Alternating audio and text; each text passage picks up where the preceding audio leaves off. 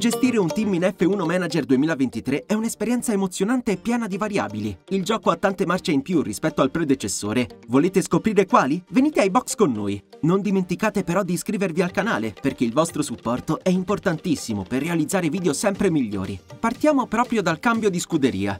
La possibilità di cambiare team durante la modalità carriera è stata chiesta a gran voce dai giocatori. Frontier Developments ha raccolto il feedback dell'utenza implementando tale feature con la patch di fine agosto. Spostarsi alla guida di un'altra scuderia è possibile soltanto al termine della stagione, quando, in base ai risultati ottenuti, si raggiunge un certo ranking. Solo con determinati valori è possibile affacciarsi alle realtà più prestigiose che richiedono un'alta valutazione Team Principal. Per prendere il controllo di una scuderia accessibile non bisogna passare per trattative o particolari escamotage.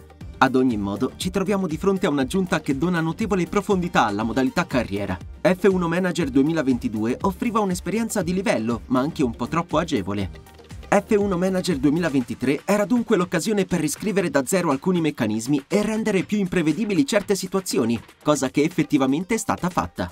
Il nuovo manageriale presenta delle migliori routine comportamentali dell'IA e non solo.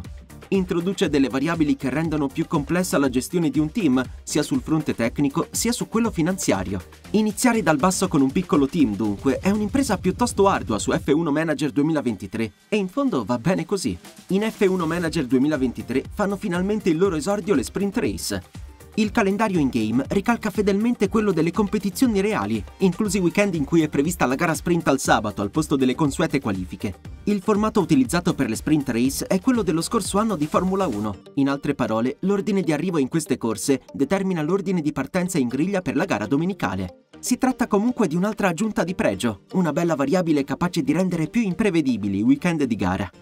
Nella moderna Formula 1, le strategie e la durata dei pit stop rivestono un ruolo fondamentale e spesso determinano il successo di una scuderia. Nella scorsa iterazione della serie non capitava mai di vedere degli errori durante una sosta, ma in F1 Manager 2023 le cose sono cambiate.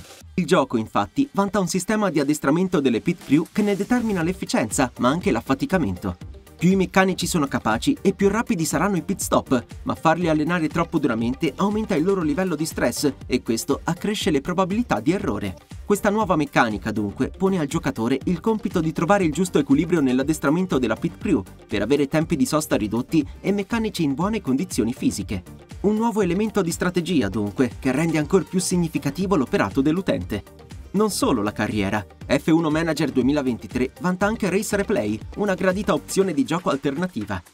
Questa modalità è suddivisa a sua volta in diverse sottosezioni, che hanno però un comune denominatore.